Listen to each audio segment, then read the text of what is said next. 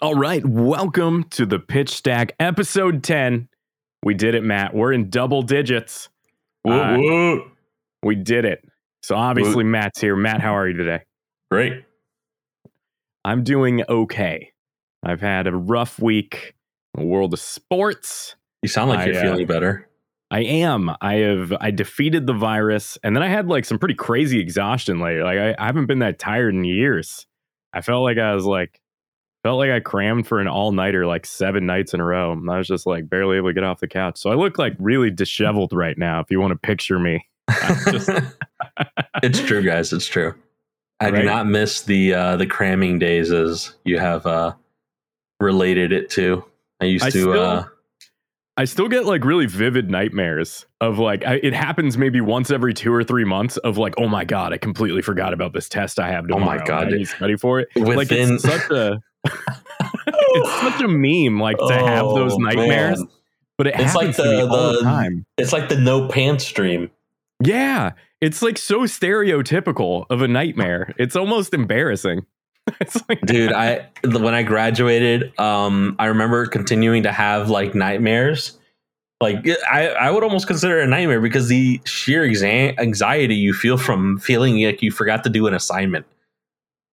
Like you Yeah. forgot or you're you're late for work or something right? Like i have dreams and shit where i still work at like old jobs where i'm still in like college courses and shit and i still have to turn in assignments and oh my god i got a test due I've gotta get on blackboard real quick and do my assignment oh my god it's due in an hour right.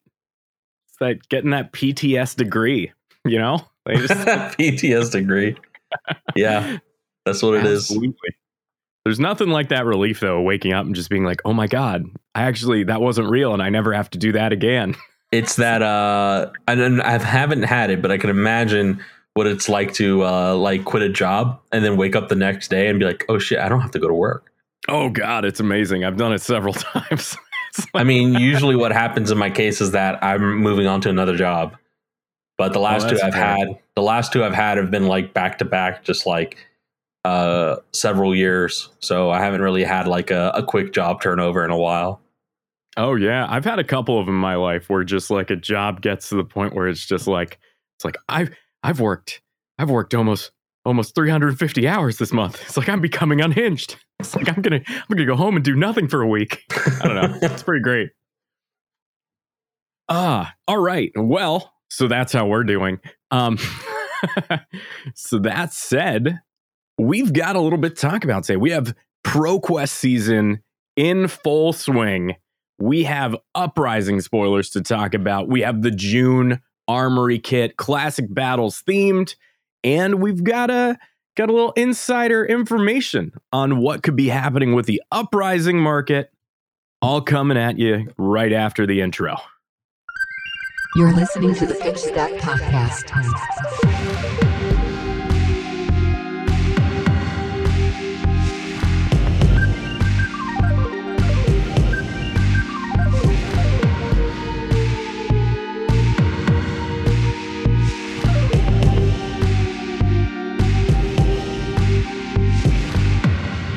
All right, and we're back. So, Matt, this weekend you uh you attended a ProQuest and Oh, yeah. uh, an an exceptionally competitive ProQuest uh, with several Pro Tour competitors involved, and you top forward. hell yeah feels So- good Hell yeah, great job. Well, why don't you tell us a little bit about it? Because this meta is really weird considering the amount of cards that haven't really changed. Yeah, so um excluding uh the shit show that the the ProQuest that we had to attend was where it was supposed to be starting at 10 in the morning as far as it was scheduled on the uh site page where you purchase your entry and uh elsewhere. Uh apparently there were messages sent other places that not everyone always has equal uh, viewing of that it was rescheduled to two. So I don't know what's going on with that. We uh, were pretty somewhat livid, but uh, we ended up going somewhere else to play for a little bit. Had some lunch, so it was cool to fraternize with the homies, and then uh, you know head back to the shop around two o'clock and started our ProQuest and uh, the field was pretty small. We had about 15 players, I believe, maybe 16. Um, and most of our like, you know, barring two or three guys, most of our uh, local scene made it out, and uh, there was a lot of uh, lot of variation, and there was like two or three Lexis, I think, if I'm not mistaken. Oh, Yeah, God. there were Well, three No Lexis. surprise. Yeah, Ranger Uh, fans are gonna Ranger fan. the And Yuki then- Simps. Yeah, I think that's the thing, right? Is just that the Ranger fans have been trying to make one of Lexi and or Azalea work for what feels like years now, even though I it hasn't been years. it, it's working. Uh, yeah, Yuki it gave really is. Yuki gave him hope. She, Uh, did, she did it. Ranger players are the kind of magic play. Like if they were to play magic, they would be the type of players to play like the Dirtily decks, where like they move pieces all over the board and tap cards sideways, and then untap them again, and then grab cards from the graveyard and then play it. Deal three damage to you. Go to the graveyard, uh, flash it back, lava dart. Go to the exile, mill a card, do a thing. You know, like several It's step like- players. I feel like this happens all the time, especially if you're a magic judge. So I know very few people listening to this can relate to it, but I know you can, Matt. There's this thing that happens if you're just sitting at an LGS and you're a magic judge where people just approach you and they want to show you this crazy combo they figured out.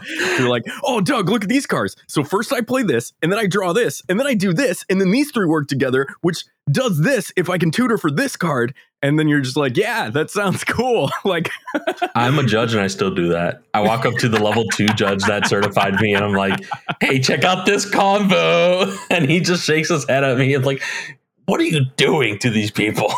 I'm like, but it's so much fun. But you're right though. Ranger does feel like that. And I feel innately that is the problem with Ranger is every single card in that deck is so dependent on two or three other cards happening that I feel like that's the weakness of the deck, right? Is that no there's no single card within Ranger that feels like powerful on its own or like none of the hero abilities or weapons. it, it requires all the own. it requires the correct uh like percentages of deck, you know, uh it's not it's not construction the word I'm looking for, but um yeah, you even know- draws or like hands that you're gonna have. right You ratios. you Yeah, know, ratios, ratios, of exactly. the the cards you need to fuse arrows as well and uh just card like resources too because you need to put cards into your arsenal. So like the deck requires a large amount of arrows so that you don't whiff on draw effects like art of war and three of a kind um i mean we can get into a ranger theory for a lo- for a while here but the simple part of it is that you need a lot of arrows uh, more than like 30 uh, and you need a lot of ways to uh, trick your opponents in blocking frostbite hit effects are uh, rain razors those type of things. And uh and unfortunately you have only that to rely on the amount of damage you push because other than that a deck like starvo is just going to crush you Yeah. you know i mean i don't know how i think i've heard that the lexi deck plays well into starvo but i feel like if starvo just gets one good turn on you like if you can't fr- frostbite them on the turn where they're going to fuse you you just die like if they if they oak and hold you like you don't have really much of a turn uh Yeah. i mean you know what now i've say that now and i want to correct myself because i feel like actually the play is to load up your arsenal um Oh, so that it's immune to oak right yeah so but the makes thing is it still turns your turn off because you're pitching to do that Mm-hmm. and you load up with like two cards and then you have to discard anyways. So like you turn your entire turn off and then you do get another chance at it again. If you don't get like fused again you get another shot with some cards in hand to send some arrows out but that's still like a a turn two like a two turn like buying time you know like i don't know Yeah. it, it seems risky, but I I've seen Lexis have some success in doing that, especially the Yuki uh, at the Pro Tour. Yeah, I mean, looking at Yuki's list, uh, or at least the one that she used at a ProQuest this last weekend, uh, so maybe it's not necessarily her Pro Tour list. There, there seem to be roughly twelve arrows that shoot for zero. So I Yeah. think that's kind of an okay way to shoot back. It seems like all the other ones shoot for one. You're going to be playing Tunic. Yeah, no, Um, but no arrows. I'm sorry. I don't know. Oh no, just twenty five percent of your life total, you know, plus your resources isn't great. Correct.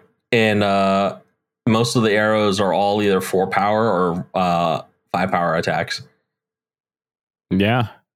And um, absolutely.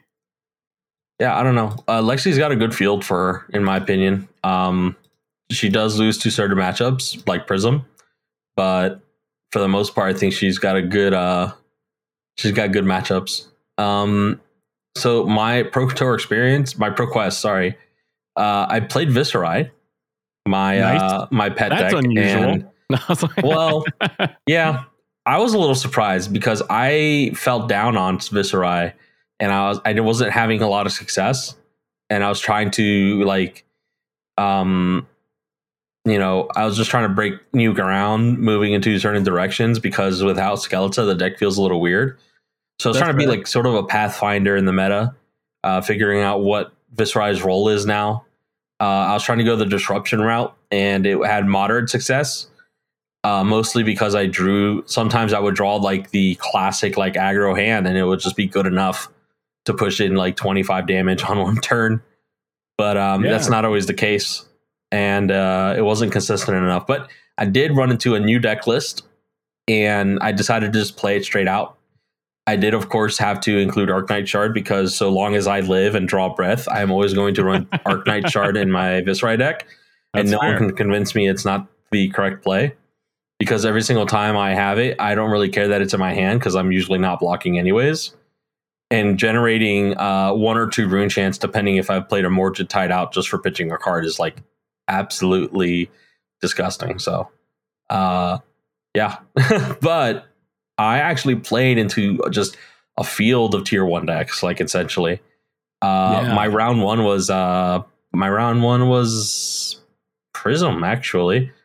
Yeah, my round one was Prism, and uh, I won that matchup. Pretty, it's pretty tough, but I still won it.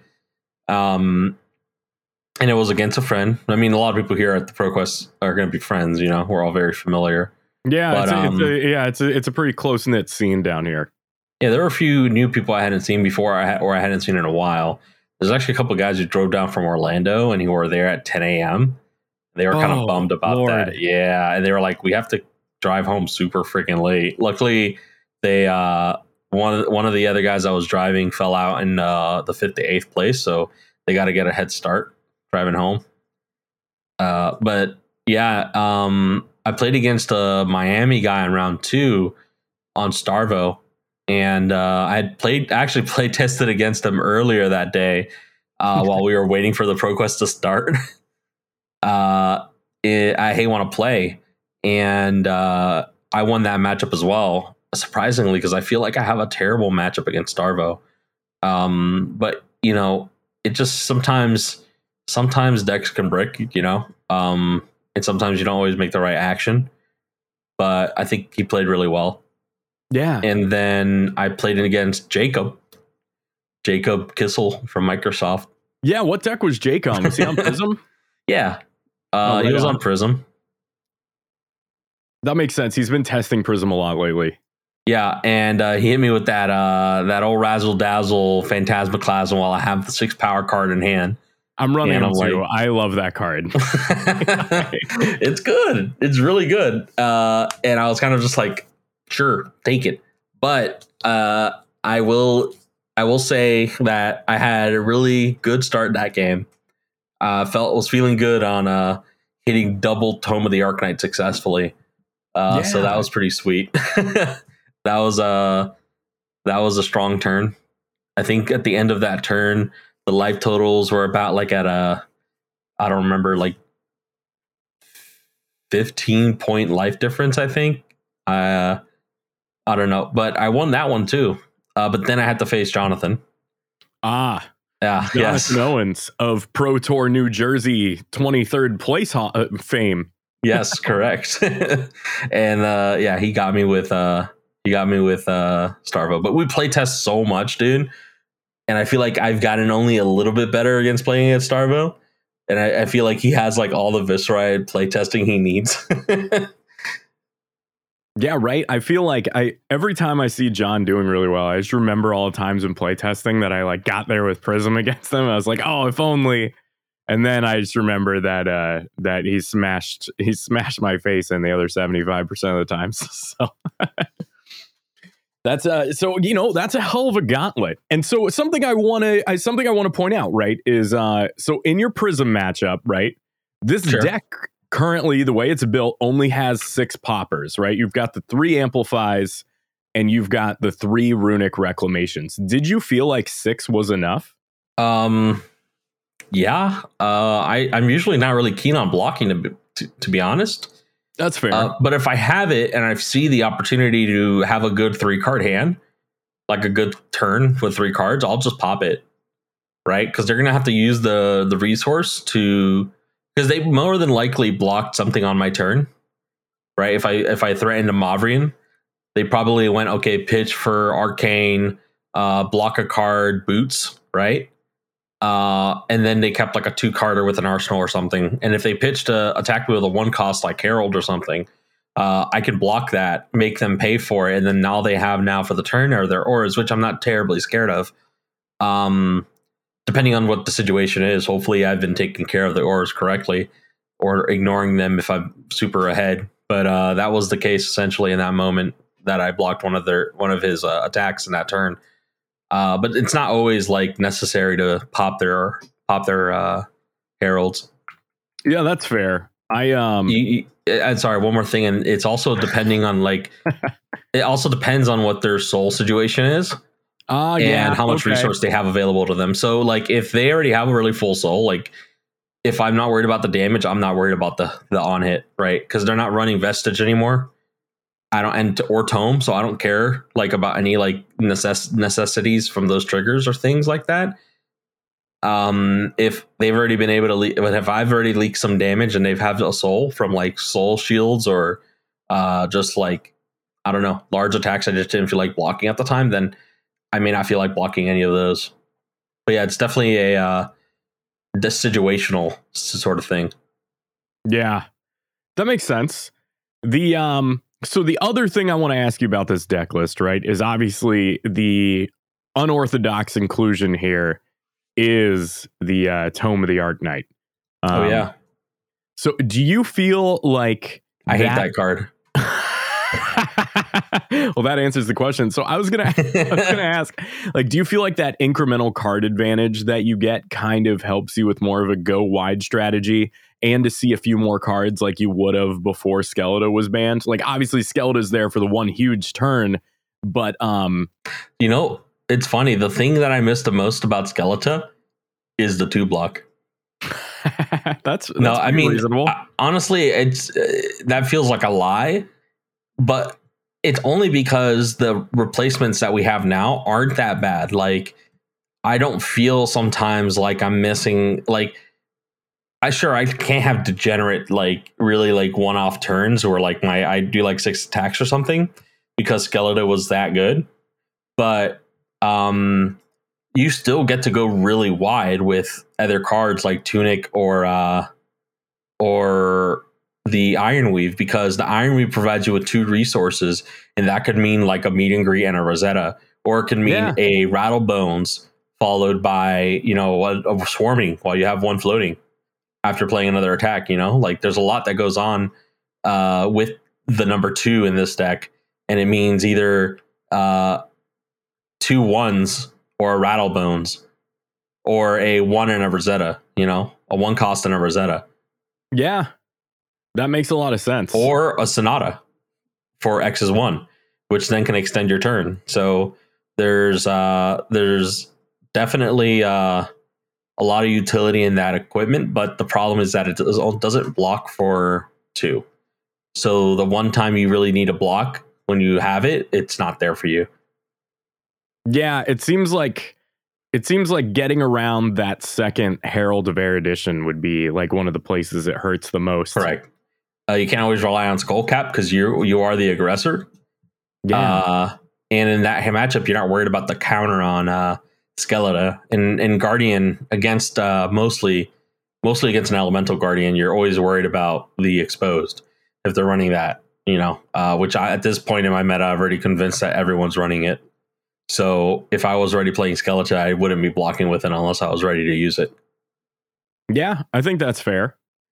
Um, so yeah, I don't know. Yeah, you sent me your list. I think it's pretty cool. I'm actually probably going to put it together and try it Yeah, out. you know, and look, I I don't want to take full credit for the list because if it was my list, I'd be telling No, you run with it. how much I love it. and it's my credit. But Jun Ho is the guy, Rodriguez signature Viserai. dude. No, John Ho Yeah. is the guy who took Viserai to day two uh, at Pro Tour. yeah, absolutely. He's And, actually uh, a Cal. He's actually a. I think he's a NorCal guy. Uh, Carlos's buddy, and that's where I got the list from. Ah. Yeah. Um, Cool. It's really good. Uh, something about nine Mauvrions, blues, and trills are good. Nine trills, nine Mauvrions. Somehow it's good enough. Yeah, you know. absolutely. Three card hands are good.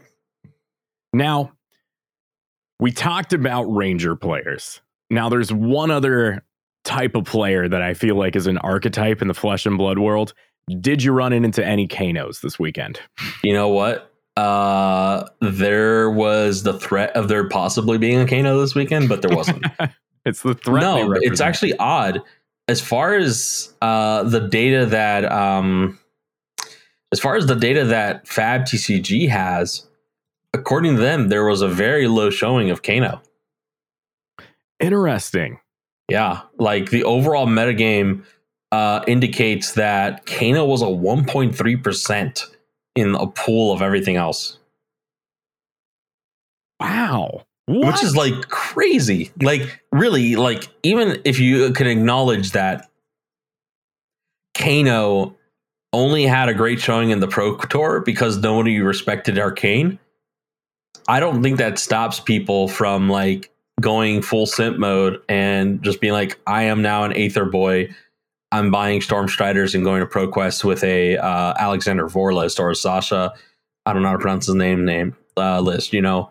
Yeah. I feel personally I'm really so I bought Storm Striders. Um, no, I, I think it's still the right call because we have Iyslander, right? And um, Yeah. I, I still think Kano's strong. It's just about practicing your AB three four matchups. Like you don't need to practice your AB one two matchups, right? Like that's all bread and butter. Like you got it or you don't got it. The Yeah. real skill comes down to practicing your your AB three four matches because those are the toughest games to take. yeah. How does Levia have a stronger showing than Kano? It's crazy. I'm I'm still shocked by it, even though I I know like you know I'm shocked that people came to that conclusion. That many people came to that conclusion, but um, No. I don't know. it's kind of weird. I so I was thinking about this, uh, and one thing that I'm seeing over and over again, and I don't know if it's necessarily right, although it, if I'm being honest, it kind of feels right here. Everybody I know that has decided that they are now a wizard, that they are going to Hogwarts, that they are all about that whiz life, Mhm. they are all trying to buy an Eye of Ophidia right now, and That's um, kind of funny. maybe that people just feel like they're uncomfortable running the deck without Eye of Ophidia. Like, obviously, it's kind of interesting, right? Because a lot of these legendaries aren't that powerful. And I think about, I've been thinking about this all week because I really wanted to bring it up and have a discussion about it. But Eye of Ophidia specifically almost feels like it crosses it crosses that threshold into like Magic the Gathering Power Nine territory. Um, you sort of. Yeah. I I see it. I see it. But the what the difference with the fables are is that like the game is built on like attacking, like trading blows and blocking, and the fact that it doesn't block can make a massive difference. And not just that, but in the Kano deck in particular, the fact that it doesn't do anything when you rip it off the top on Kano's ability really uh really essentially like is it makes it out of the question for a lot of players. Um, I I, I can see both arguments, right, for playing it and and against playing it. I'm personally a for playing it because flashy cards have strong abilities Shard like Life. Arknight Shard. but I think you do. There's a reasonable. You're already playing Kano, right? This Yeah. is like the gamble deck, other than like di- rolling dice every single turn with Rhinar. But um, this is like the gamble deck, right? You're you decided you came here and decided to run no block equipment and 30 life so that you can nuke somebody from orbit, right? I don't Yeah. think you should be that concerned with running a single out of 60 cards with card. There are I a ton of there are a ton of with cards in that deck already. Even if you do, even if you can play them, like one resource for one damage or two damage is like nothing. You got to run the blues anyways, right? At least it does do damage, which is great when you have an Aether Wildfire turn. But for a lot of people, that's still a whiff. Like for players like that need it in the pinch moment where they're trying to win the game, that's still a whiff. So I think the Eye of Ophidia provides an insane amount of value for like a minor but game costing, you know, advantage. This or disadvantage rather, you know, if you're considering the uh, downside. So this is interesting, right? And I want to know what you think about this because I kind of went through the same process when thinking about Eye of Ophidia, where initially I thought it was super overpowered.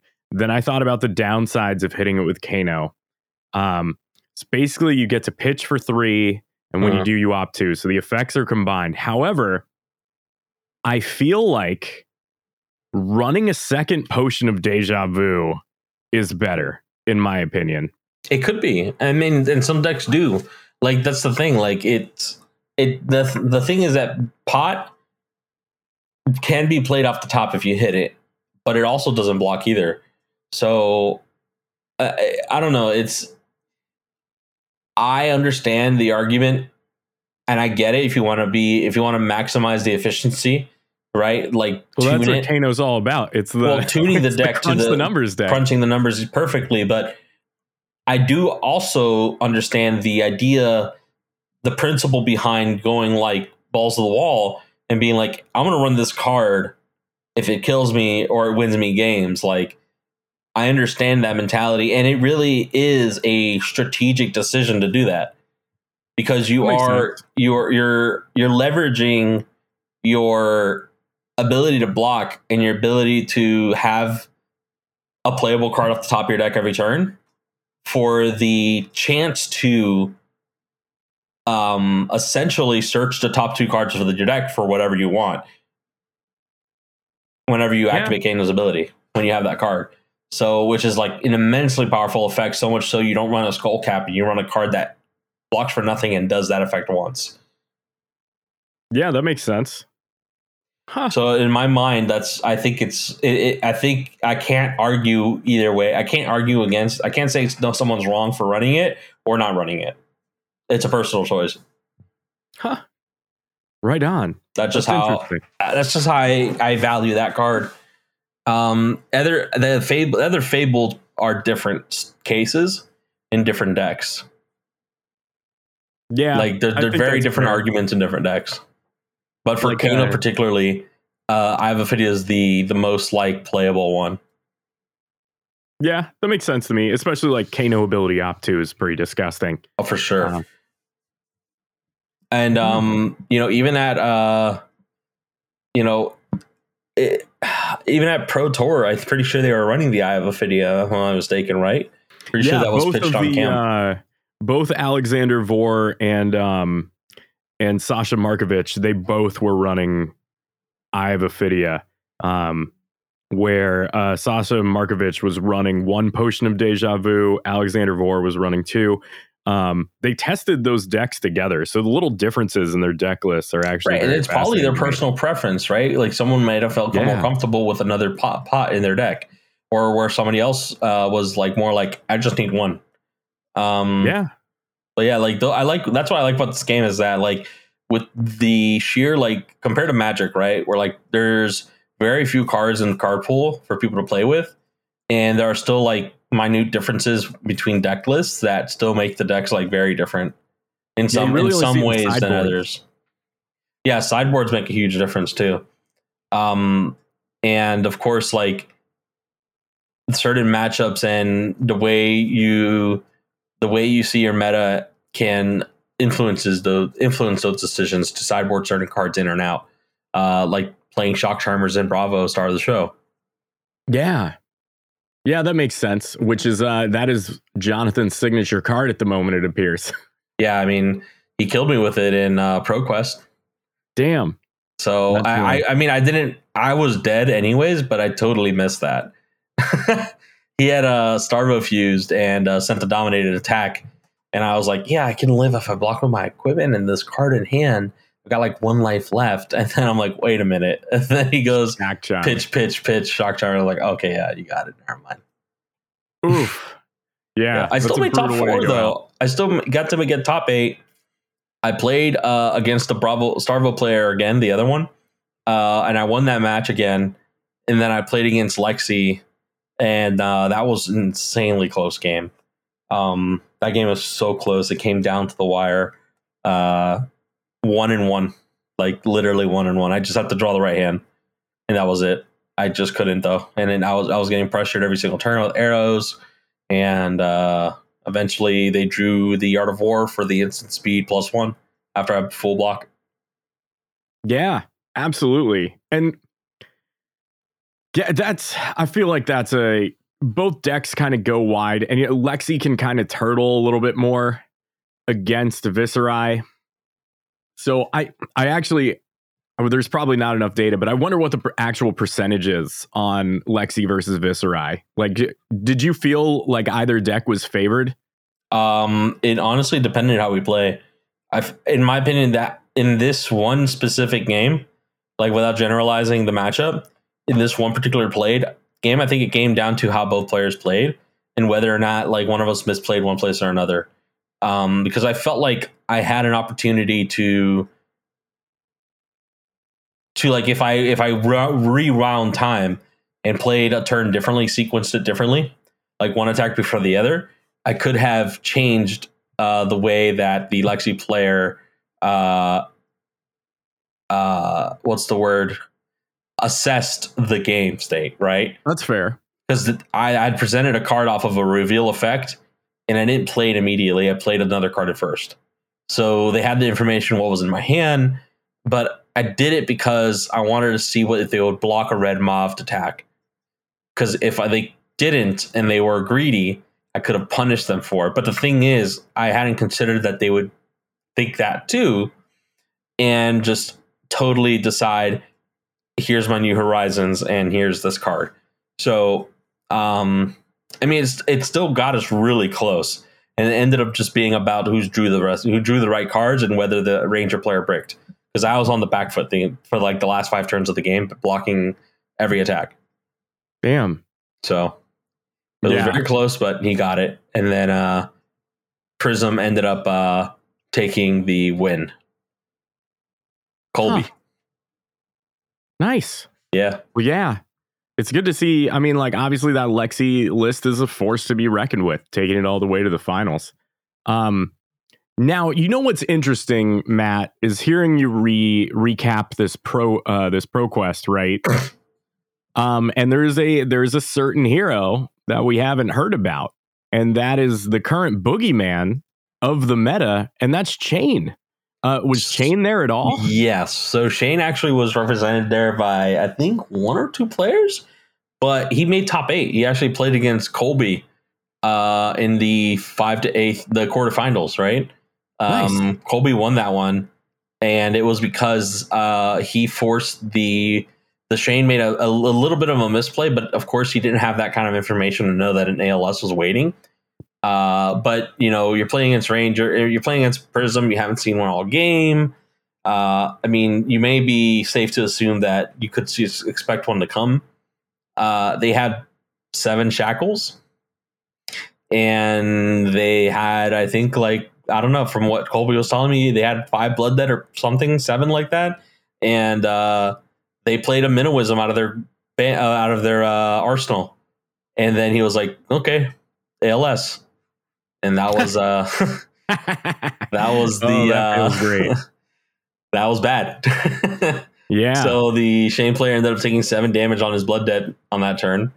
Uh, forced to block out the next turn. Uh, hit like I don't know what, what amount of blood debt on the next turn. Took like fourteen or like ten or something. I don't know. oh my Took like fifteen damage to his own effects, so it was pretty bad. Um, but you know, I think it was just unfortunate timing on his part, and probably like just bad luck, and probably just maybe poor assessment of the game state.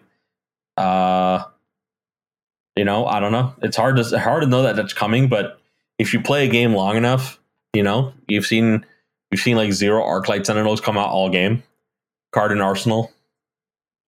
Uh, Yeah. yeah, I don't know. Yeah, sometimes it's uh, it's worth uh, it's worth playing uh, around that kind of effect because it's not too difficult for Chane to do so. Like he at least he has an out if he if it's not there, you know, he's got creepers. So, but yeah, uh, Chane was there. He did not make it past quarterfinals, and then uh, yeah, the rest uh, we've just discussed. Huh. So yeah, that's I mean that sounds like a this this meta is pretty cool right now.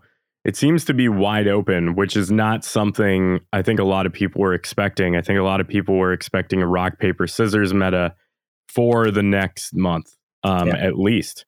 Briar it- also, by the way, I forgot to mention, was in our top eight. So oh it was yeah, two, two prisms, uh, a Chane, Lexi, Briar, Viserai, and uh, two Starvos. huh. These decks are all over the place. That's fascinating to me. And what even like Rhinar won a pro quest this week, right? Yes, he did. Oh God bless. yeah, man, Nuts. Rhinar pulling through in uh, Shailin. I don't, I, I don't know if I'm pronounced that correctly, but uh, I sure, I sure tried Huh. Well, over in good Taiwan.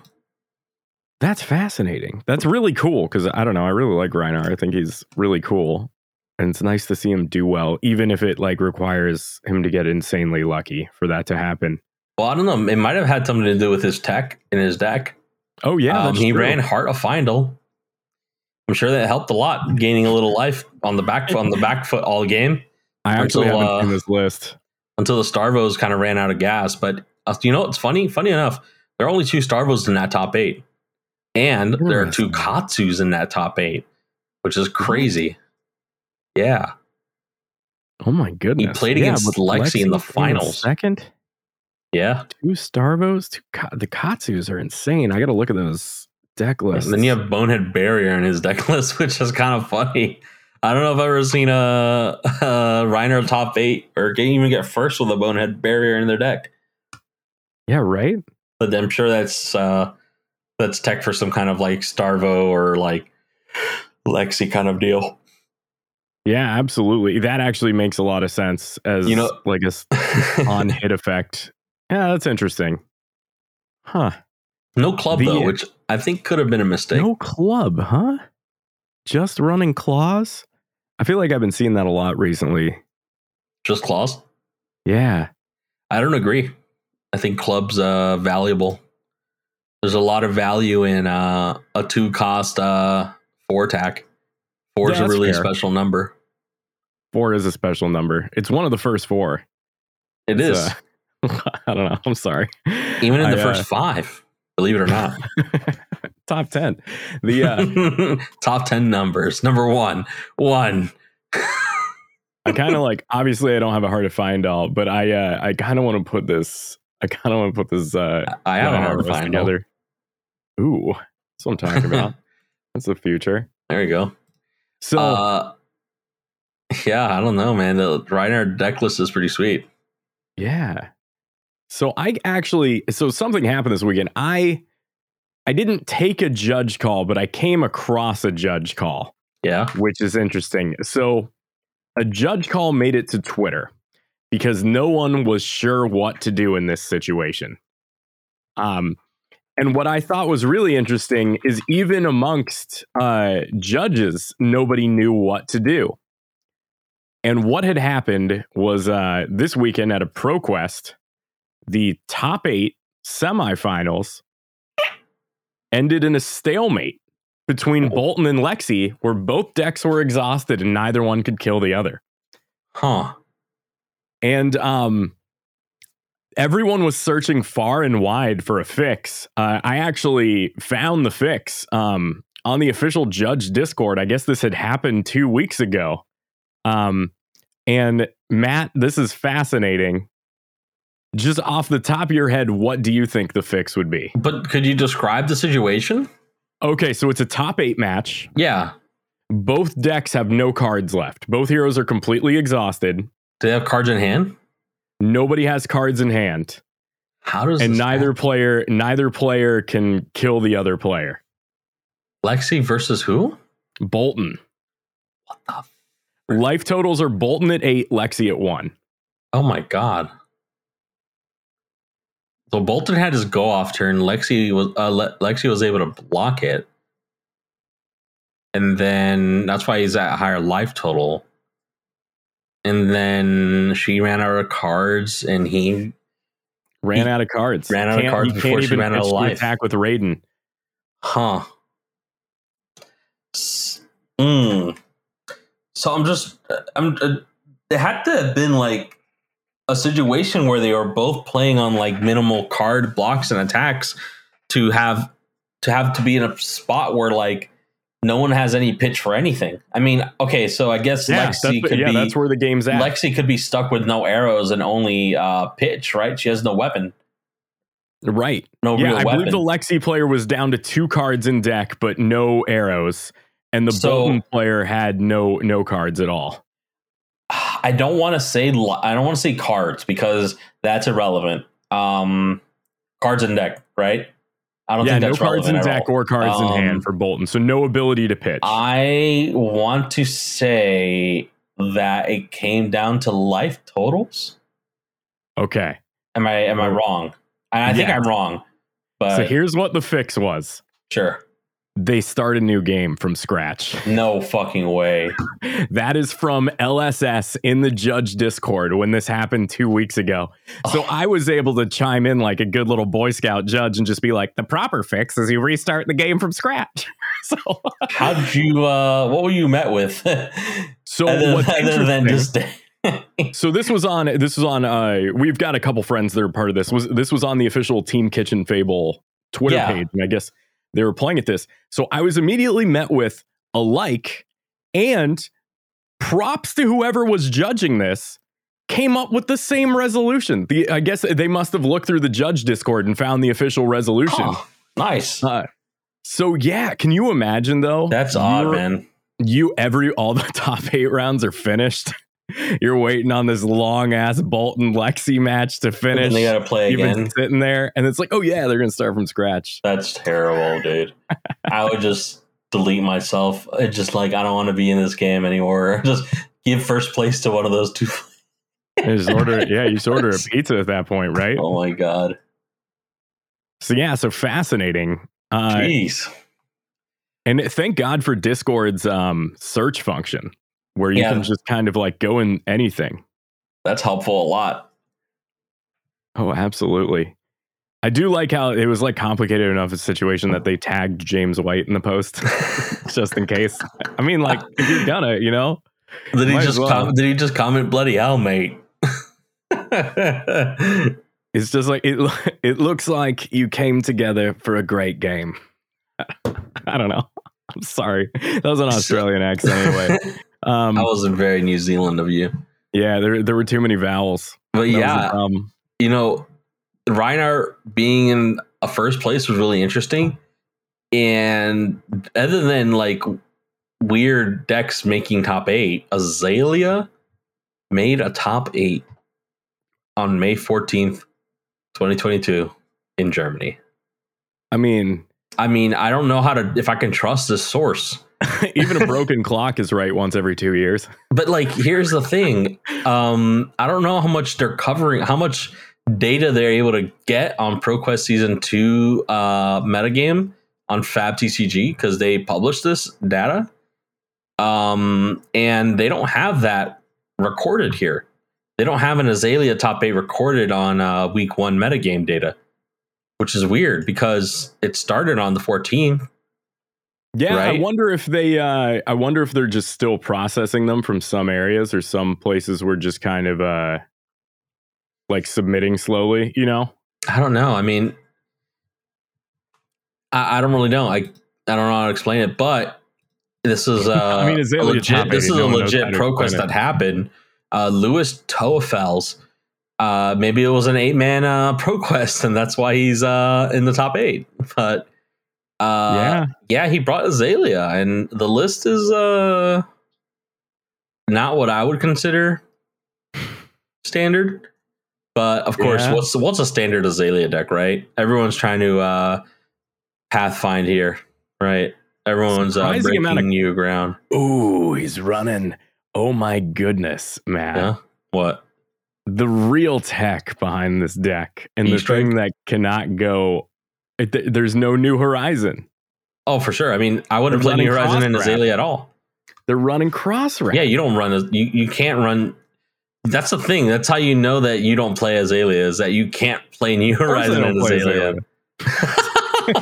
he just confidently, of course, I don't play New Azalea. I've I'm never played Ranger in my life. So Anything. yeah, it it actually is funny, but New Horizon is actually terrible in Azalea. So I'll tell you why. Um, the effect that crossbow, Skullbone Cross Wraps has is once per turn action, turn a face down card in your arsenal face up. Right, opt one, go again. If you could have two helmets, that'd be amazing, right? Because you just turn one face Yeah. up. Oh, look, here's another arsenal zone but uh, just not having the opting effect on Skullbone to turn a card face up is uh, is sucks because you can't opt for uh, Azalea's ability to check the top, That makes sense. and uh, additionally, uh, you only have an ar- extra arsenal zone when you have a face up card in your arsenal. Now you're saying maybe to yourself that, uh, oh yeah, uh, Dreadbore and Death Dealer put a uh, an arrow card into my arsenal, right? Fa- face up, right? So now it gives me an extra arsenal zone. Sure, that, that, sense, works for Dreadbore. Yeah, I see, I see what you're saying.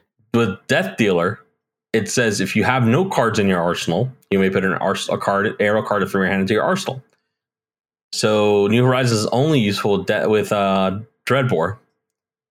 And uh, on top of that, any reload effect from like Pathing Helix or from uh, Bolt'n' Shot, they say reload, which the text on reload is literally put uh, put a card from your hand uh, into your put an, a- card from your hand face down to your arsenal if you have no cards in your arsenal. Ah, So once you have a card in your arsenal, you can't reload at all, even if you have an extra arsenal zone. okay, that makes sense then. Okay. I mean, it's helpful if you're playing some sort of like control your deck, like control your version, so you can have like an arrow and like a react in your arsenal or something like that. Uh, but I still don't see it being good in the uh, the actually like attacking deck. And this is an attacking deck for the most part.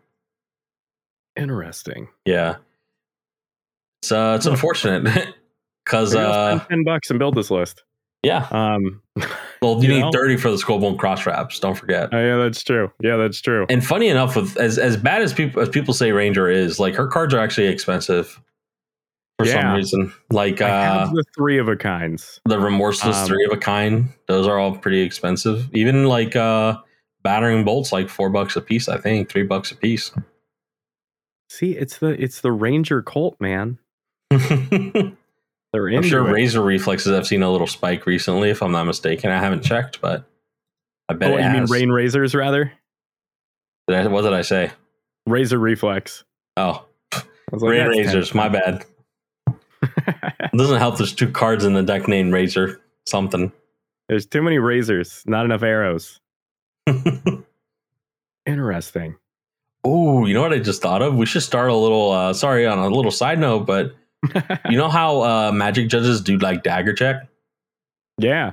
We should keep rain razors in our uh, wallets Ooh, yeah, we got to find a card. for the That's razor check. Some sort of judge card. Yeah. It might be rain razors. I don't think there's a dagger card in the game. Is there a dagger card in Flesh and Blood? Uh, there's only the um, whatever it is. It's from Crucible. Oh, you know, we can just run a Zephyr Needle. Yeah. Yeah, Zephyr Needle. I mean, Kodachi technically counts. It's a dagger. It does, but it's it's a sword. Like we know it's a sword. It's it's Is legally though? a dagger. I don't Oh, know. yeah, you're right. you're right. Needle. It's definitely got to be needle. right? That's a that's a hundred percent a sword. Um, that is It's actually it like proverbially like the needle actually is perfect because you're needling them like you're Yeah, right. daggering them, but on top of that, it it has to be defended by a card with toughness greater than its power. So their knowledge has to be greater than the question you present to them in order for it to break.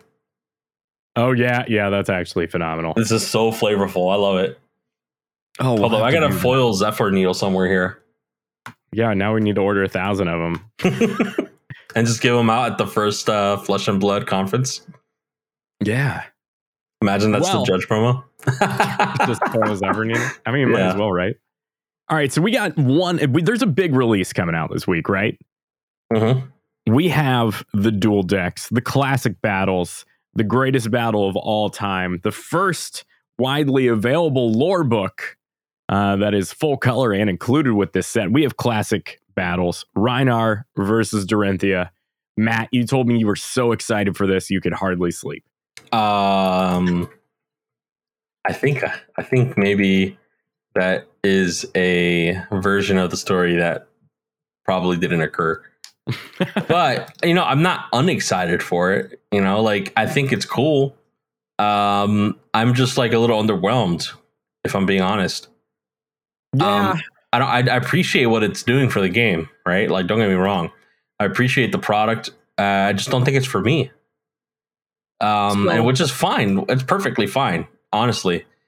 Um, I want this product to exist, and I may even want to own it at some point. But I'm not going to like volunteer to sit down and play this. Uh, I Yeah. would teach somebody the game with this. Um, Or- as far we haven't seen deck lists, so like of course I may be speaking too soon. There might be some really sweet tech in here, but a It's lot like of it seems pretty basic from what we see now, right? Definitely an effect we need to teach new players that they, oops, you can't play your toughen up on my command and conquer. I don't get it. Why can't I? Then you have to explain, yeah, uh, card text. The um okay, so I'm really excited for this dual deck. Uh for one reason, and that's I have taught so many people how to play Flesh and Blood. Um I, it's upwards of 20 people at this point, and I am Oh yeah, Matt. I am so sick of playing the Ira Welcome deck. I I don't think I would ever want to teach somebody how to play with Ira decks. oh I would want to teach them with uh, starter blitz decks. There's just so many times where I, I I just there's so many oh god I I can't even I can't even. There's so, So- many times where I've had to explain everything in that deck that I'm just I'm over it. I'm over the Ira welcome decks and I think this is a beautiful replacement for it and I usually I- keep two of them on me. I'm gonna change it to these. You know, I think that there are good. This is a great starting point for um for new players of the game. But sorry, um, I think that the Ira welcome decks aren't terrible. I don't think they'll be obsoleted. I think they're good for people who don't necessarily have a background in trading card games. If that makes sense. yeah okay that makes sense to me Um, and if you do have at least some kind of magic experience, I've had success teaching magic players this game using uh, the starter blitz decks of the first four heroes. Right. So there are like official deck lists online. Oh, yeah, you can yeah, throw yeah, them yeah, together. They're really cheap. Uh, they're like commoner decks essentially with like a couple rares. Uh, and they do a fantastic job of d- displaying the effects in the game and the uniqueness of every hero without like dumbing everything down to just saying power three attack go again. And here's a weapon for one you know like without simplifying it so far down like where every turn feels the same. And then your Yeah, opponent's playing the same thing. But this i think is maybe like the the uh 1.5 of that right? Where like you're playing with actually strong cards with you know uh, a vari- a variable of effects right?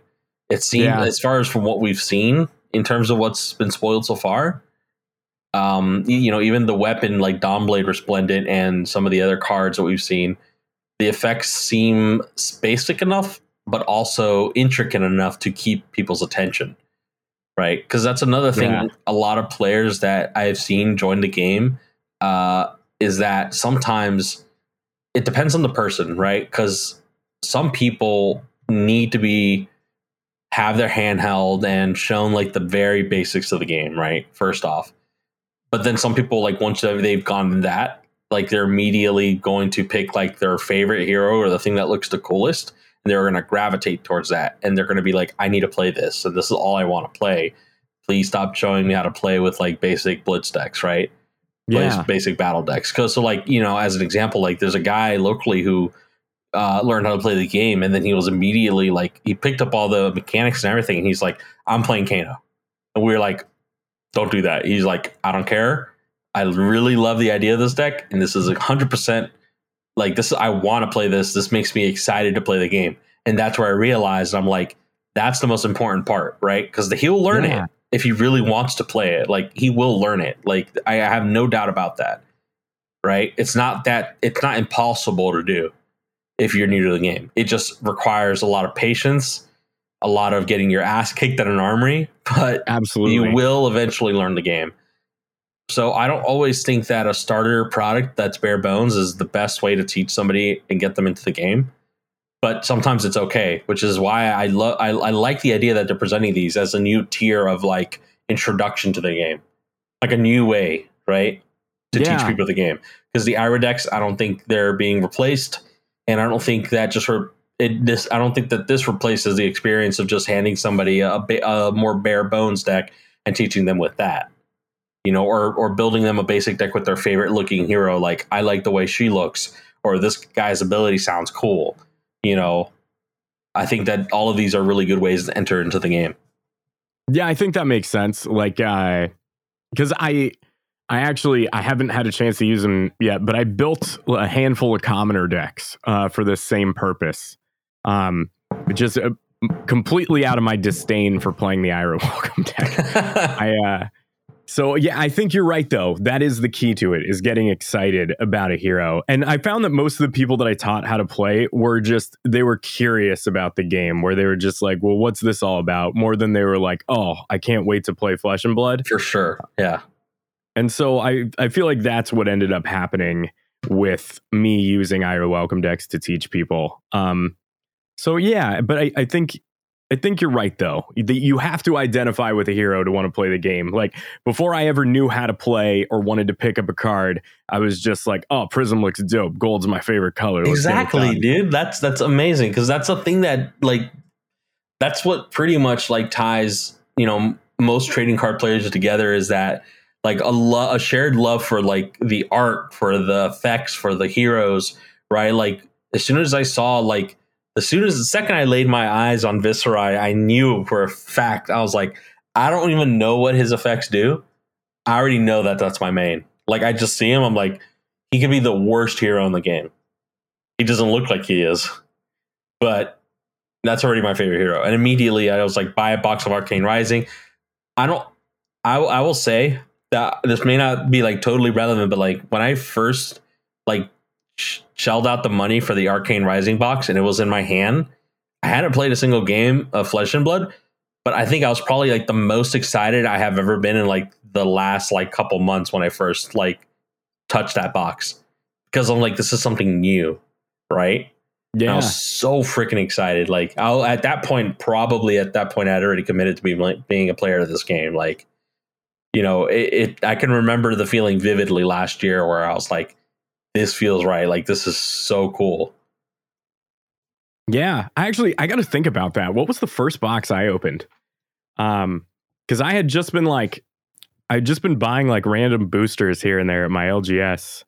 Um, and I miraculously got a Phantasmal Footsteps doing that. Like in the Oh, first wasn't 10 it a Monarch then, right? Yeah, so I was buying Monarch, but I'm trying to think of like the first actual like sealed box I bought. And I think it was either Wraith or Monarch first edition because those were the two boxes that I bought uh, to start with. And um, I don't know. That's interesting. God, I've got no memory of that. That's unfortunate. Uh, it was probably Monarch though, because I was just buying a lot of Monarch at the time. Yeah, I it sounds like. I think cards. from what you've told me, I think it was Monarch because you said like, "Oh yeah, it's first edition. You got a good price on it." And you yeah, opened it got, up and you got for like 150 bucks art. in December. Yeah, hell yeah. That wasn't bad. That's great. Still 150 bucks. Yeah, right. but you know the the dual deck actually they have some really cool cards in them and uh we have a few pictures here of uh, some spoilers. I don't really, I don't know if I'd call them leaks or they're not official, but um, Or taken Yeah. with a smartphone. Yeah, I mean, it- made recently. it's actually clear though. The pictures are not Yeah. blurry from like a video screenshot. Um, the Dawnblade Resplendent actually says uh, it's a two power one attack, and the second time you attack with Dawnblade each turn, it gets plus one until end of turn. Doesn't get a counter, yeah. which is a little a little weak. It's it's nerfed a little. yeah, Which I mean, the Rhinar weapon is also nerfed, right? If I'm correct, I haven't seen it as clearly, Um, but I believe it's not as good as the club. we thought when we read it because it was blurry, we thought it read one handed weapon, pay two, attack for four. And if that's what it said, dear God, like Oh yeah, that'd be sick. yeah, because you can run a lantern with it. Huh. But Yeah. no, it's not what it says. Uh, I wish it was actually. It seemed like it was a two handed, right? But it's so small. It's like a little club. I don't get it. Why would they? Why would they just not do the other club, the token weapon club? I guess it's same- more just having these decks balanced against each other, right? That has to be it. probably. Interesting. you know, and then um she Dorinthea has some basic like attack reactions here and uh warrior like buff stuff, you know, like one cost uh your next warrior your we- next weapon attack gets plus 3 go again. I don't know if there's anything like that already. Just Yeah. better. Huh.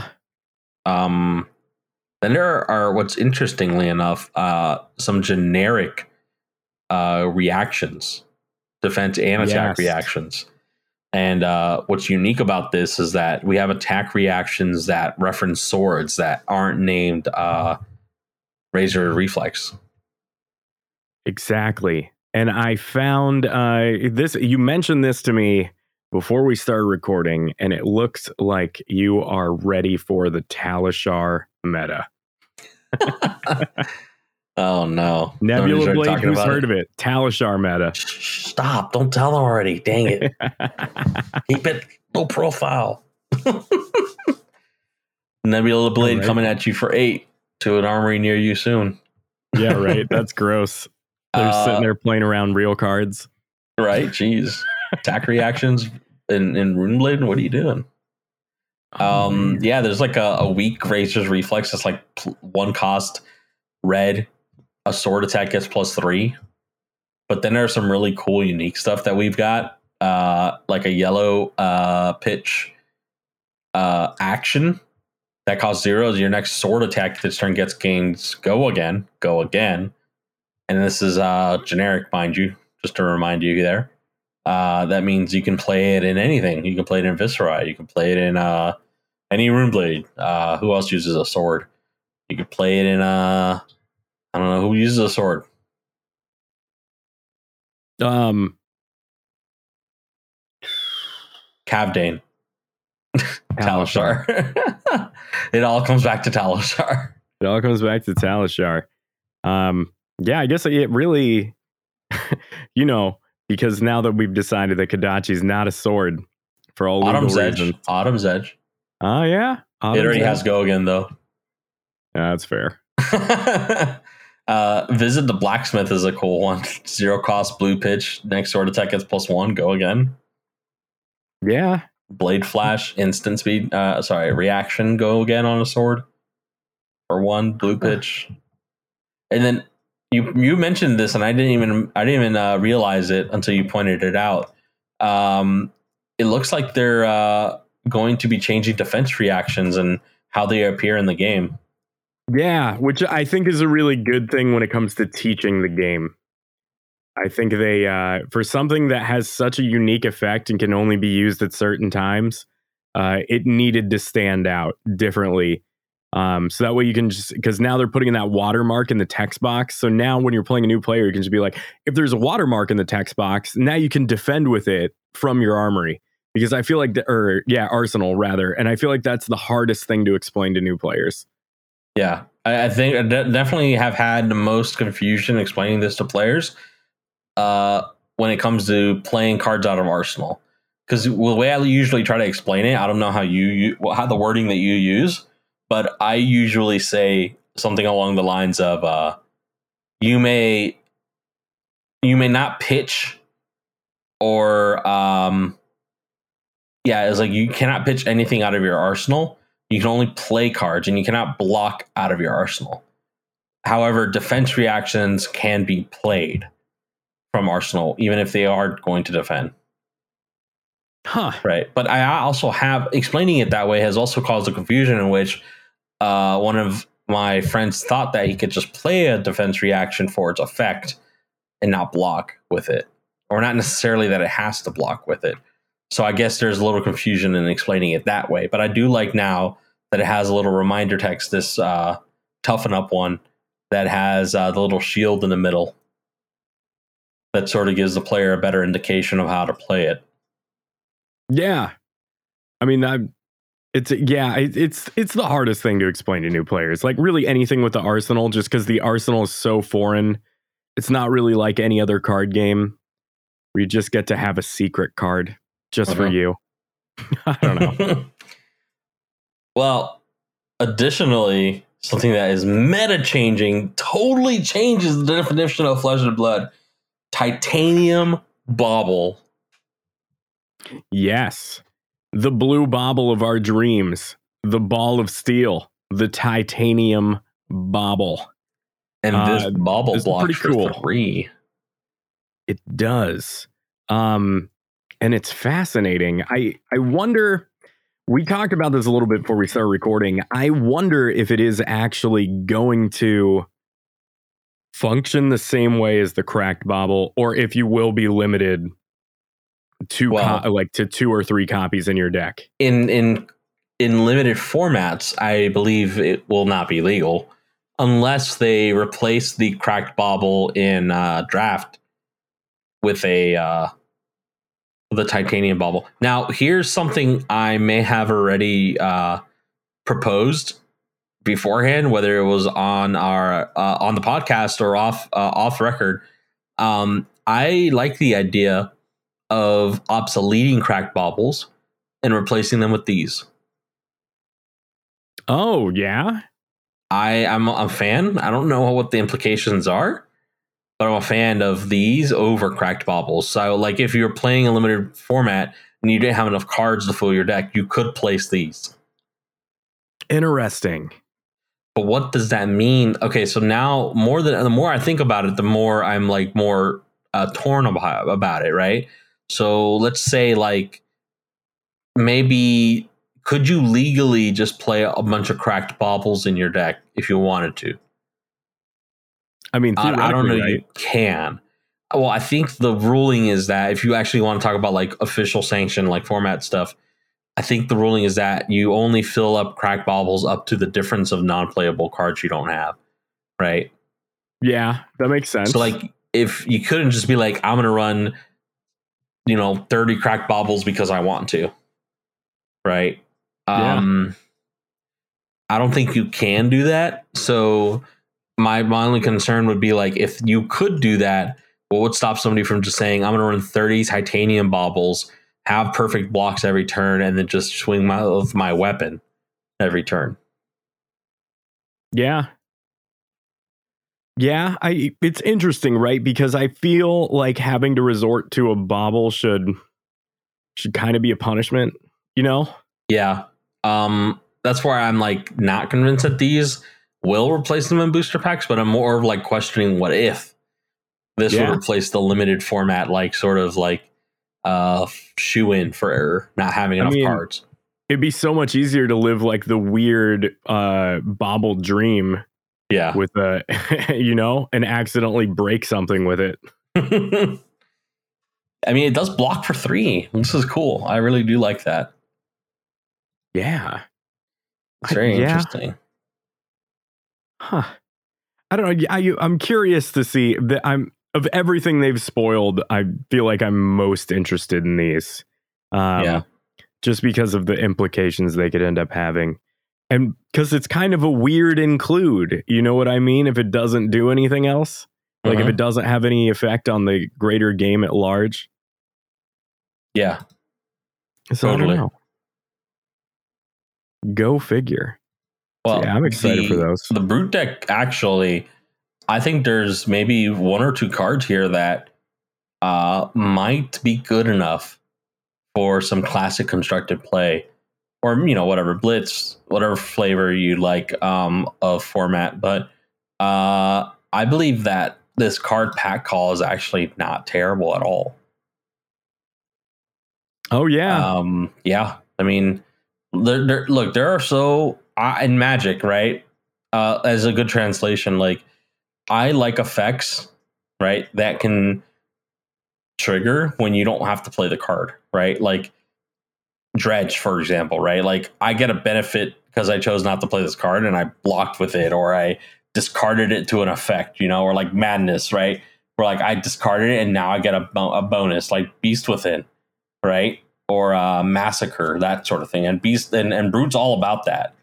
So I when you see Pack Call and its effect, when you defend with Pack Call, immediately I was drawn when I read that. And I was like, reveal the top card of your deck. If it has six or more power, put it on top of your deck. Otherwise, put it on the bottom. yeah, yeah. I think that card's incredibly good. Um, Mhm. there's not enough filtering in brute right now. And it blocks for three. Yeah, right. And the thing is, like, three. you're taking, you're essentially playing an effect, like some, even if it's a minute effect, you're you're getting to play an effect just for blocking. yeah, Like you're getting rewarded for blocking here, and it's to fix the top card of your deck, so you don't just draw like red pummel when you really don't want to, or like your your uh your whiff cards, you know, like you're dodging them, and they'll just go to the bottom of your deck. yeah. I do. Agree. know? yeah, that's interesting. and uh, it's really cool because there are some other effects that happen, like that say draw a card and then discard a card, and you want to make sure the top's a six power. When you're like, oh, I really don't hope I draw a, uh, you know, a card that's not six power or that's a non-attack action, and now my opponent has like a one in three chance to whiff me. You know what I mean? Like that's always feels bad. You know what's funny? That actually happened on. uh Oh man. Uh, on uh the stream that uh the stream like clip that Jacob shared on the chat the other day when he was playing Brute. he played Wild Ride and he drew into a he shuffled his hand. And then of course the opponent picked the non-attack action and he didn't get go Oof. again. but it was a three card hand. And if he had blocked with a pack call on that turn before, he would have been able to see, oh, that's a that's a barraging. I need to put that to the bottom. so it's actually kind of funny, you know. Like I think back call is great, and I think you know I actually think it's even better in. uh I think it's even better in Levia because Levia wants those six powers so badly. Like she needs, like she's like digging for them, you know, and she wants to make sure she has the six powers, so she turns her blood debt off. She doesn't want the sharks come knocking at her door. Yeah, right. That that's interesting. I maybe this does see play. Although the issue I have with these cards seeing play is that, um, you know, the uh, the fact you need to buy three of these. you know, I will. I'm willing to bet that that's not a problem because you got to remember that these are brute cards. Yeah, that's true. I'm sorry, brute mains, but it's true. Yeah, I'm sorry you got to play cheap decks. Okay, be happy. Yeah. Be happy you're not a. Be happy you're not a rune blade or a guardian right now. yeah. Well, I'll tell you, I am excited for the armory kit that comes that comes with these. That Oh, playmat for sure, dude. phenomenal. Uh, we're getting our replacement for Heartened Cross Strap apparently in the uh, in the diet tunic is what I've been calling it. But I'm, I I'm like sure diet I'm- tunic. I'm That's a good way to describe it. It's diet tunic. It's sweeping not, the nation. You know, I wouldn't. I would not uh, compare it to tunic because it's not an instant effect. that's true. So uh, just remember that, kiddos. You're gonna want that Has to resource be in your floating. Own Actione phase. Yep, and you've got to have it floating already if you want to use it to react or do something at instant speed. Because if you don't got an action point, you're not doing it. Yeah. Yeah, that's, That's, the one thing know. I mi- miss about Bloodsheath Skeleton. It was an instant. Yeah. I mean that's that's why it's banned now. It was too good. It was Yeah. too good for this Too world. good. Now I've got an action that world. I've got to. I've got an action that I gotta make sure I'm at an action point for. Well, so you know what's interesting, Matt? Next week's episode, uh, hopefully we'll know what's in these decks other than these like six shady pictures we've seen because they come out on Friday. Um, but you know what's interesting? Uh, this is going to be next week. Will be our last episode without uprising. You keep doing this thing, and it's funny. I don't even know if you're doing it, but you keep Oh. doing this thing. It's funny. No, this is great. It's great content because it, I feel like it's a running. It's like a running joke you don't even know about, and it drives me crazy. Not crazy, but it, it's humorous to me because you say you you say it's our last episode. Pause. and then you say something else after that. This has happened a lot. I don't know if you the, uh, realize this. And I'm like, oh my god, it's our last episode. What? It's like in Futurama. It's his calculon. He's the master of the dramatic pause. And that's uh, I don't know. I don't do it on purpose. That I'm so I'm no, so no, it's just it's it's so funny because it, it's it's like it makes it sound like it's our last episode for like half of a moment, and I'm like, wait, are you quitting the podcast? No, yeah, that's like we sold to Big Diet Tunic. Uh, we got company. bought out by Arsenal Pass. They saw the pro- they saw the potential. They saw the potential. we'll we'll see. Well, everybody's undergoing interviews to see who stays on. or Rudy Oh, bought us out. yeah, right. It's like we're I, if only shit. Rudy buy us out, I'd sell. Well, speaking of uh speaking of Rudy, um apparently he talked to Channel Fireball and James White. And uh the the word on the street is that Uprising is going to be a gauged release. Um Really? so no one's sitting on pallets of it. Uh, so basically, I guess the the idea, and this is really interesting, that LSS wants to, they want to set it up so that the product's availability level constantly matches the demand for it, so that it's selling at ninety nine ninety nine. Um, which I think is fascinating. So we don't run into a situation where suddenly something that we thought was super sorry about that something that we thought was super rare um is just uh it turns out that there's warehouses full of it in nevada and uh you know here we are uh with we all went through that with monarch we saw what it did to the investment community uh, which is already taking a hit due to inflation and um it's good to see that that's not going to happen with uprising because even though I do think that the real appeal flesh, flesh and blood and the fundamental thing about it that's so great is the gameplay, is the communities attached to it. What's really interesting is a lot of people found out about this game, heard about it, and showed up uh, because of the investor hype. And so it's Yeah. nice to hear that the investors are not going to get boned again because as long as that investor hype keeps happening, you're going to be exposing more people to the game, which uh, I- is what we want. I agree to, uh, to I agree to an extent, but I do think that um the game, you know, the game for sure needs people to like be interested in it and in in uh, multiple like aspects, not just playing it. But I think the most important thing is definitely going to be the players, all right? And that's ultimately just what's going to uh, the game's going to live and die by its players, right? So if the play if the game's good it doesn't matter how many people like find it you know investable or not like it's still going to be it's still going to be valid you know Yeah. and, and i think that that's still shown with like other card games that have seen maybe not the same level of success, that flesh and blood has seen at least the same rate of success right? Because some of these have had a longer time to build up you know like force of will when they screwed over their market they they still remain to be a playable game and then they ended up picking back up and continuing from there. But i don't think flesh and blood will make that level of error. So i think that there will still be a level of market like speculation still be a level of investment still be a level of some degree of like you know holding of product and you know older collectible valuable stuff to where the game can still be supported by both that and the players. Yeah, I, yeah, I think that makes sense. I mean, you need the investment like uh, the the investment factor needs to be there with any trading card game. That's just you know that's the nature of trading card games. That's what separates them from limited card games. You know, Oh, for sure. Yeah, I mean, I'm And not so- disagreeing with that at all. Yeah, know? we just got to help them. We got to help those people. Apparently, Yeah, and, and, you know it's funny. Like it's funny that um, you know, uh,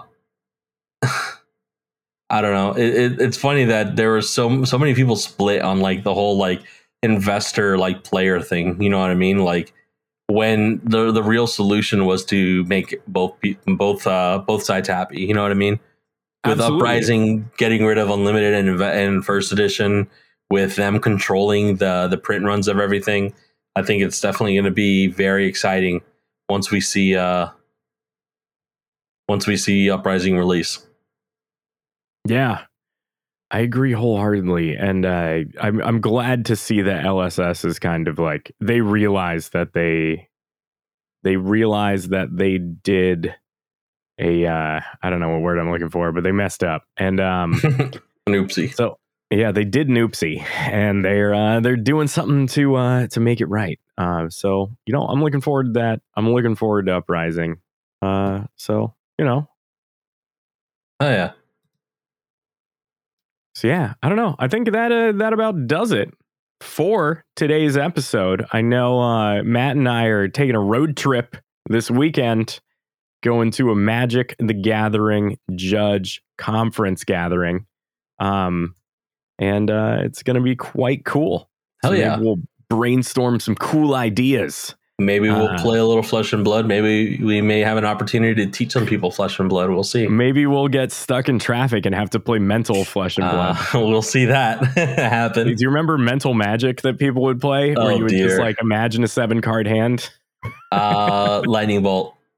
All right, it's like I'm counterspell. casting lightning bolt right Um, now.